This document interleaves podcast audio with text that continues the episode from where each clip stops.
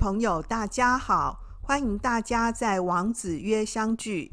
这是一个结合经典诠释和生活事例分享的节目，希望透过经典智慧，帮助我们更愉快的生活。王子约就是王老师开讲的意思。今天的这一集是我们的听众朋友呢，在后台呢给我们的提问啊，呃，我想要谈一谈呢，成长痛是必要的代价。这里面呢，举了一个《孔子家语》里头呢，孔子和他学生，特别是颜回呢，呃，偷吃的一个故事呢，来回应这位呢听众朋友的提问。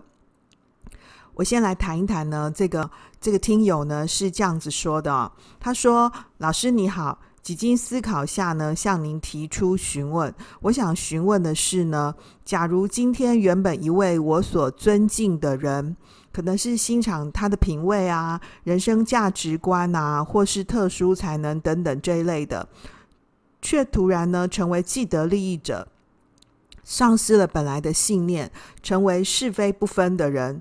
这时候，我该勇敢地坚持从他那边得来的自己所认同的并尊敬的价值观，还是像他一样成为人云亦云，只因为自己的喜好被满足就可以无视所有缺点的人呢？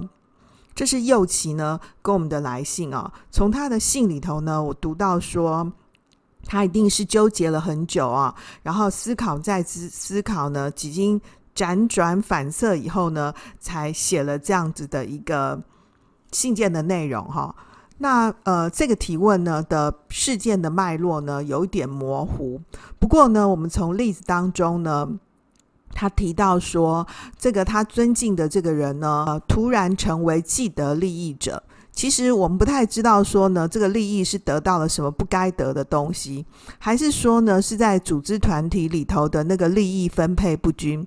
甚至于呢，可能是没有利益分配均不均的问题，只是说呢，在分配利益的时候啊，说明不清楚。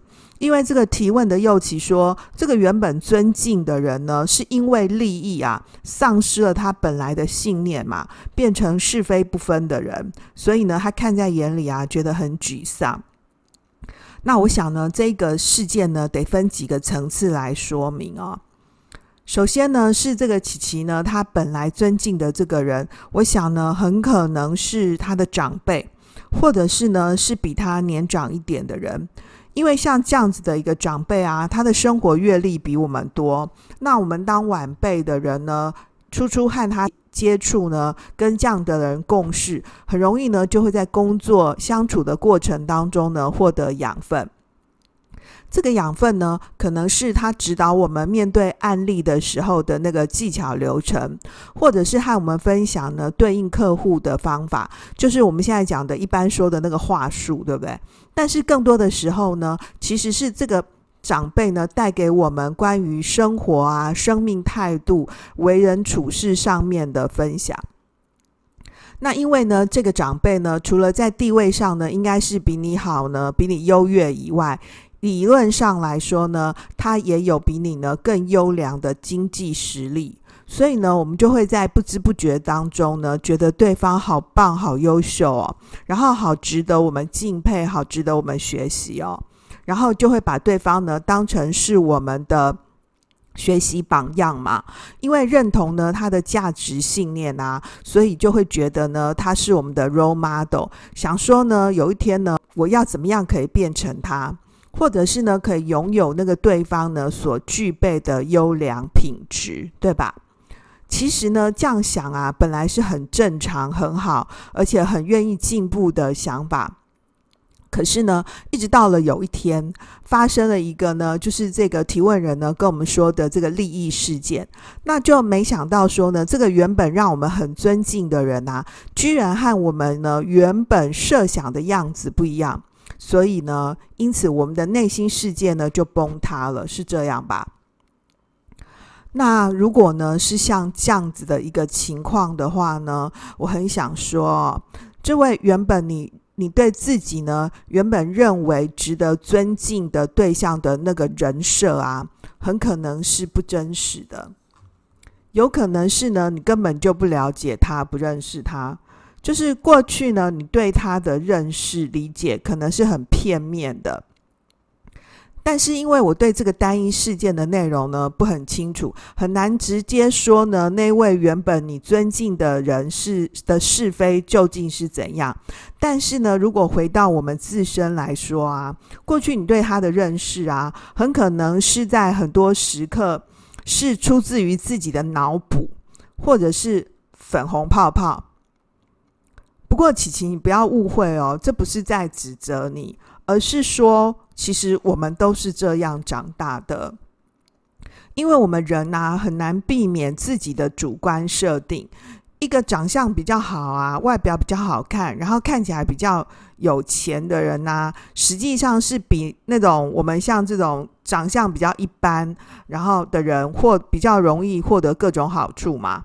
对，我们很容易呢，是在无意识当中呢，帮对方挂上滤镜。因为他的各方面的条件比较好嘛，然后是我们喜欢尊敬的那个类型啊，所以他做的那个好事呢就会被放大，然后他偶然做的那个坏事呢会被缩小。其实，在平常相处的过程当中呢，你已经不知不觉就在这样子做了，但是因为这次呢，让你崩坏的这个事件呢太重大。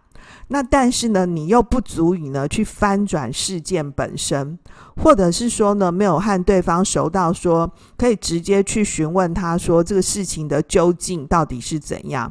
因为这样子的一个提问啊，很可能会变成是冒犯长官的质问，而且在询问的过程当中，也很可能呢会危害到自己，所以呢，你就选择隐忍，然后最后就自己觉得心情很沮丧。但是呢，再想一想呢，这个你所尊敬的人，就是你欣赏他的这个人生价值观、特殊才能的这个人呢，他过去可能是扮演你职场的那个教练角色，然后你又觉得说，真的从他身上学到很多东西嘛，所以就很难放弃呢。他曾经告诫过你的，而且也是你自己很想要认同而且去实践的价值观，所以觉得很两难，对吧？就认真想想看啊，像这样子的一个问题，是对方的问题，还是你自己的问题？是对方真的有改变吗？还是说我们平常在跟对方相处的过程当中，滤镜开太大了？因为对方的行事为人就是这样啊，只是我们跟对方呢来往不够深，你根本就不认识他嘛。因为一个人的信念啊，如果被称作是信念的话，信念哦，理论上来说就是不会一下子被改变的啊。但但是你却觉得说对方为了利益改变信念，那这样子的情况，我们外人看起来就有两种可能嘛。一种就是你误会对方了，因为他没有改变信念。那他这一次的这种做法，你可能不认同，对不对？可是这是一个权宜之计，只是暂时的。只是双方呢，在沟通呢的过程当中，或者你在看待这个事件的过程当中呢，没有很全面，然后没说清楚，这是他其实并没有改变他的信念，还是你原本认同的、尊敬的那种人。然后另外一种呢，就是他本来就是这种人，是你误会了他的信念了，对不对？啊，就是你误会了，以为他嘴上说的那个信念。他嘴上说的跟他脑子里头、心里头想的未必是一致啊，所以过去你是误会了。不过呢，不论是属于哪一种啊，现在你的心情呢很低落、很沮丧呢，我想这是很正常的，因为这就是我们长大过程当中的成长痛啊。简单的来说啊，就是被这一次的事件呢、啊、上了一课。学到一种呢，与人相处呢，跟认识一个人的方法啊。我们长大了，出社会了，在职场上面，不是赚到就是学到嘛。就过去呢，你所尊敬对象上面呢，你得到的那些价值观啊、品味啊、才能啊，那呢，你学会了，那或者是呢，你误会了。原来长大呢，其实是必须要付出代价的。你现在所看见的真实，跟你过去所看见的真实，可能并不一定是不一样的。我们只能说，其实过去看见的那个真实啊，可能不是全部。诶，就你看见的。是你自己想看见的东西，你听见的事情呢，也只是自己想听见的，不是全部。所以现在呢，当我们的心灵被拉扯啊，感觉酸酸的，就很像是肌肉被拉伤拉扯嘛。不过肌肉就是要被拉伤拉扯，才会长出新的肌肉，不是吗？那么属于呢，心灵上面的肌肉也是这样啊。所以我觉得这就是成长的代价。那我想要跟大家呢再分享一个呢孔子和他弟子们的故事啊，也跟这个呢蛮相仿佛的。这个故事呢有两个版本，那呢一个是孔子家语呢的版本，一个是吕氏春秋的版本。不过我们今天呢跟各位呢介绍和分享的呢是孔子家语的版本啊。故事是这样子的啊，一般呢，你在 Google 的时候，你可以找到的是呢，颜回偷食，或者是呢，颜回之节，节操的节啊，就颜回呢也在偷吃啦啊。白话文来说就是这样啊。那这个原文因为有点长，所以我用说故事的方法呢，跟各位呢分享。故事是这样说的啊，就有一次呢，孔子跟他的弟子们呢就被困陈蔡嘛啊。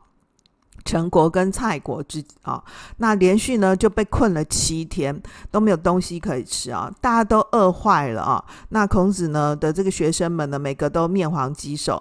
那有的弟子呢，也因此心里头觉得很忧郁啊。但是呢，这个时候就是孔子都还每天的不断的这个学习，弦歌不错，就没有表现出来那个埋怨跟担忧。后来呢，这个子贡呢，他不是这个货值家，很会做生意嘛，啊，他就看见呢，这个同学们都过像这样的日子，很糟糕啊，他把他自己的身上的这个所有的这个财货呢，都拿去呢外头换了一些米呢回来，就希望说呢，可以去帮大家呢这个暂时解饥，就得到了一一担的米。后来呢，这个。人多米少啊，哦，那呢回来之后呢，这个颜回呢，哦，就颜渊呐，就跟子路呢两个人就找了一口大锅，就在一个破屋子下面呢，就开始帮大家把这个米呢煮成稀饭嘛，这样可以比较多人吃啊，哈。这个时候呢，这个子路呢刚好有事离开了一会儿，就在这个正在煮稀饭的同时呢，这个子贡呢从井边经过。一扭头呢，就看到那个颜回啊，颜渊啊，就拿了一个小勺子的这个稀饭呢，就往嘴里头送，哦，就等于是在偷吃稀饭啊。那子贡呢，看了就有点不高兴啊，但是他没有上前去质问颜回，而是直接走到呢老师的房间，他就跟老师呢这个敬了一个礼之后呢，就问老师说：“老师啊，这个仁人廉士啊，就是说，呃，这个。”有仁德的人啊，一个清廉的人，他会不会因为困穷呢，去改变自己的一个节操呢？孔子就说：“那改变节操的话，那怎么可以被配称得上是有仁德又廉洁的人呢？”啊，所以就是他真的有信念的话。有他属属于自己的价值观的话，其实是不会随便去做改变的。于是子贡呢，就把这个他刚刚看见的这个颜渊呐，在偷吃稀饭的这种事，就跟孔子讲了。那孔子就说：“哎，根据我对这个颜回的认识啊，他应该是不会这样子才对啊。那呢，但是呢，即使是这样。”我也不能够因为呢这样的单一事件呢就怀疑他，这可能中间有什么缘故啊？那你就暂时先不要再讲了啊，我先问问他。就后来就是被子贡看见颜回呢在煮稀饭的时候在偷吃啊，这非常糟糕啊，对不对？不像话嘛。那所以当然子贡很不以为然，跑去告那个孔子啊。那孔子呢听了之后呢就把这个。颜回呢找来就问，跟那个颜回讲说啊，哎，我前几天呢，哈，梦见了我们的祖先。那呢，想必呢是这个祖先想要护佑我们，因为我们现在不是困成菜吗？那你那个稀饭呢做好了之后呢，你先那个传一传给我啊，我准备呢要来祭祀祖先。结果这个时候呢，颜回听了之后呢，就马上呢很恭敬的跟老师说：“老师，这个稀饭，这锅稀饭啊，已经不可以用来祭祀先祖了。”孔子就说：“诶，为什么嘞？”那颜回呢就回答说呢：“刚刚啊，我在煮稀饭的时候呢，因为那个稀饭的热气啊散到屋顶，就那个屋顶被熏了之后呢，就有一小块那个黑色的尘土呢掉到那个那锅稀饭里面啊，所以呢，这个那锅稀饭就变得不干净啦。可是呢，如果不能继续拿了，对不对？所以呢，这个。”这个黑炭土呢，在这个稀饭里头呢，我就赶紧用勺子把它舀起来。又想说呢，那口稀饭呢，如果把它倒掉的话呢，觉得很可惜，因为现在大家不都饿坏了吗？于是我就直接呢，把那口稀饭吃了。哦，你就知道了啊、哦。这个颜回呢，吃的那口稀饭是沾到那个屋顶的这个有加上那个黑土的那一口稀饭啊。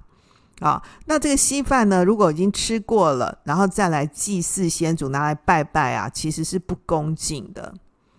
所以它其实是很习食，对不对？因为大家都要饿死了。你说这个已经沾到黑土的稀饭不捞起来怎么可以？捞起来，我们一般的情况就是把它。丢掉嘛，把它倒掉嘛。可倒掉呢，也不不可以浪费粮食啊。那那这种稀饭谁要吃呢？难道给我们的同学吃吗？难道给老师吃吗？于是我就自己把它吃掉了啊、那呢，后来呢，颜回呢跟老师这样子的解释之后呢。孔子呢，就回头呢，跟这个他周围几个在场的弟子们说啊，你看我对颜回的信任呢，其实是不用等到今天才来证实的。颜回呢，就是是的确是偷吃了这一口稀饭啊，对不对？那么子贡呢，告他，子贡看见的是事实，没错吧？对不对？但是呢，却不是呢这个事件的真相。各位。听到这个孔子呢的这个故事啊，他得知呢这个颜回偷吃稀饭的故事，有没有得到什么启示呢？孔子在第一时间里头啊，没有选择呢听从子贡的亲眼所见。其实他不是不信任子贡，因为子贡也是孔子的爱徒啊。各位别忘了，子贡也是孔门十哲之一耶，对不对？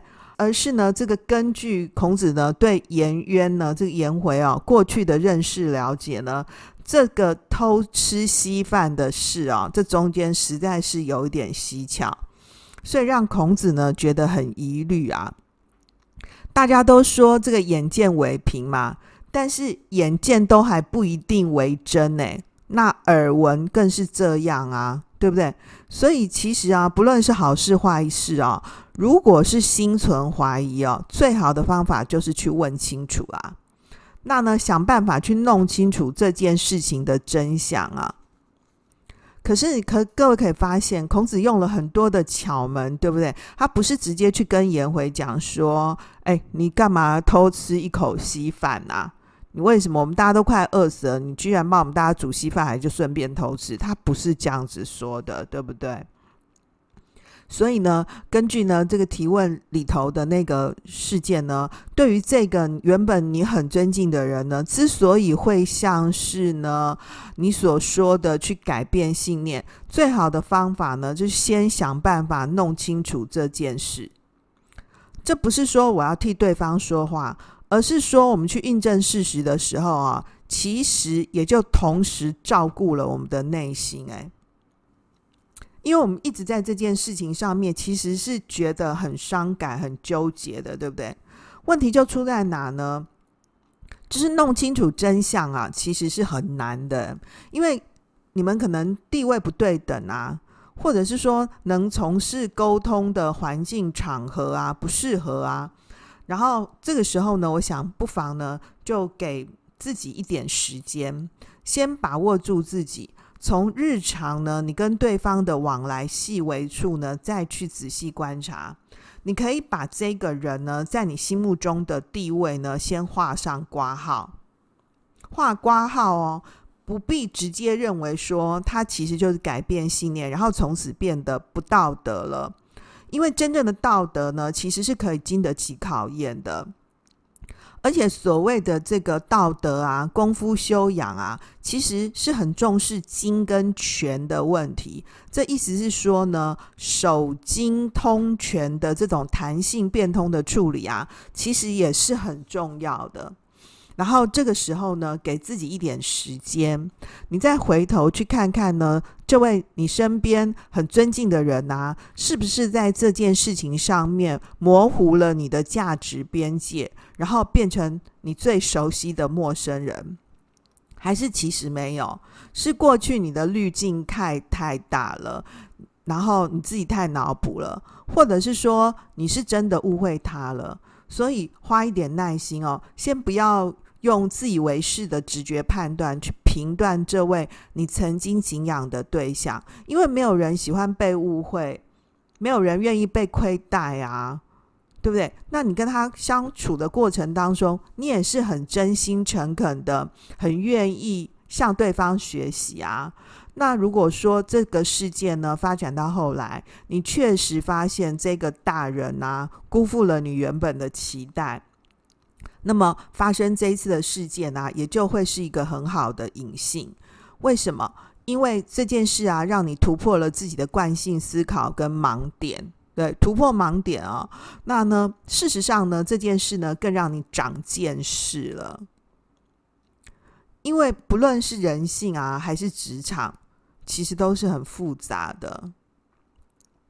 那你会说，我们没办法呢？当故事里头耐心观察，又很会提问、很有智慧的孔子啊？对，我也是这么觉得。那好显示说呢，世界上也没那么多颜渊嘛，对不对？问题是我们在生活里头会碰到很多很多个子贡，哎，对不对？那子贡看到颜渊偷吃饭呐、啊，确实是事实啊。但是这个事实却不一定是真相啊！你有没有觉得很难？对不对？我也觉得很难呢。所以回到呢这个提问的来信上面说，当发生这件事的时候呢，我想第一个，先呢深深的呼吸几口气，保持稳定冷静的心情，想想看，说为什么自己不开心？你不开心啊？纠结的关键是那个事件本身。还是因为呢，这个人，还是呢，因为来自于呢，你跟他之间的这个互动的关系，就是你前面说很敬仰啊，然后很有品味啊之类的，然后你最后呢，在这上面发现了什么？到底是哪一个环节让你不开心？第二个呢，就是设法要了解、厘清事实的跟真相的区别，先认真听。然后仔细观察体会。第三个呢，是要找出呢问题的核心，然后要克制自己呢想要直接戳破问题的冲动。就是以颜回的故事来说，就是不可以直接去问说你为什么偷吃了一口稀饭，要先停住和忍住，然后接下来呢，最后一点给出空间，理解关心自己，关心自己哦，因为。成长啊，是需要付出代价的。往好处说啊，这样的一个案例呢，很可能是一个缺少相互沟通啊、理解的小事件。那这件事过了以后呢，这个琪琪呢，值得尊敬的人，即使在这件事情上面做得不够到位啊，也仍然是值得呢被尊敬的人。特别是职场上的很多事啊，常常不是非黑即白的。不是非黑即白这件事哦，我花了好久好久的时间才懂诶，所以我好想赶紧告诉你哦，因为我们很年轻啊，很容易就会替对方判刑，觉得说别人这样做啊就是不对，这样不可以，然后这样就不道德，然后经过了现实当中的各种折磨以后，你才发现说啊，所谓的这个对错哦，是很难说清楚的。更何况啊，你常常听到说有人说那个换了位置就换了脑袋，对不对？哎，这原来不是俗语，是常态耶。你有没有觉得这样子让人家觉得很灰心，对吧？没办法啊。但是如果呢，从另外一个方向发展啊，这一位你原本很尊敬的大人呢，你几经思考啊、观察之后，发现他的确是呃，哎，那你也还是学到了啊。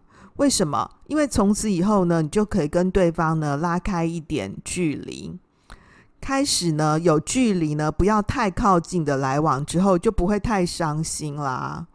那对这位呢，曾经是你的教练啊，或者是师傅角色的这个对象，你已经从他身上呢学会到一些部分的功夫，对不对？各位，你有没有发现，就算是要演啊，演很像的人，他也是很厉害耶。可是现在你发现过去都是演的，对不对？那你要进阶啦。在这个过程当中呢，所有的困惑、受伤都是你的生长痛。诶，生长痛是什么意思呢？就是会痛一下啊，但是不会一直痛啊。你也还是要很感谢自己，经历这个过程之后呢，没有被这个过程呢绊住太久。因为你的内心啊，经过了这一次的锻炼，仍然可以孕育出美丽的花朵。不过呢，要特别提醒自己的是呢，将来有一天呐、啊，你也会默默成为被他人尊敬的人。可能对方也是欣赏你的品味啊，欣赏你的人生价值观，或者是呢特殊的才干等等。那你会不会在利益面前丧失自己的信念，成为是非不分、人云亦云的人呢？那你会不会在做事的时候只要求自己的喜好被满足，无视客观外部的缺点呢？那如果你觉得像这样的大人真的很讨厌，那你不要变成这样子的大人呐。其实啊，任何一个主管啊，或者是领导者啊，在这个营运一个单位的时候，都不会只是要求个人喜好被满足而已，完全呢，此从个人的立场来经营事业啊，经营人生的人，我必须不客气的说，这种人没出息，不会成功啦。不要说尊不尊敬，你就赶快闪了啊。那所以呢，我想呢，用这个。孔子家语里面呢，这个颜回啊偷吃稀饭的故事呢，来呢回答呢这个琪琪的提问。长大其实很累啊，生长痛其实是必要的过程。我们不要被自己的情绪绊倒，给出时间空间消化问题，就可以一起得知事实跟真相。这个时候啊，你的人生就更进阶喽。希望呢，我有回答到你的问题。好，我们回到呢今天的重点整理。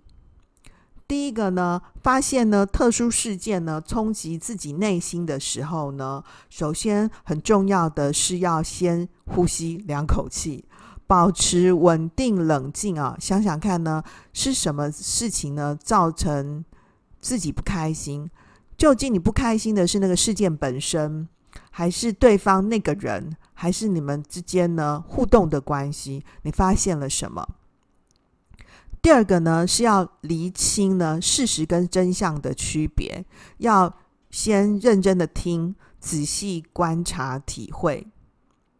接下来呢是要找出呢问题的核心，还要克制呢自己想要直接戳破问题的冲动。第四点呢，是要给出空间，理解并且关心自己，想清楚说呢，是要先处理情绪，还是呢先处理事件？这个优先的顺序呢，到底是怎么样？最后啊，我要说，成长呢是必须要付出代价的，不论是我们的生活、生命，或是我们的职涯、学涯，不是赚到就是学到。这些路走的都不会白费，那就祝福琪琪喽。好，今天就到这里。最后呢，我们王子约频道呢，呃，到现在为止呢，已经呢开播一年了。我们在我们每一集的这个资讯栏的下方呢，都有提供一个可以赞助的一个连接，欢迎各位呢喜爱我们节目的朋友呢。如果呢有可能的话呢，也提供呢您的这个思考跟建议，甚至于呢给我们赞助啊，那呢推出我们呢可以继续制作呢更好的节目。好，那呢谢谢大家的收听，让我们透过经典好声音，感受经典智慧，一起发现一个更好的自己。我是王老师，我们下次见哦，拜拜。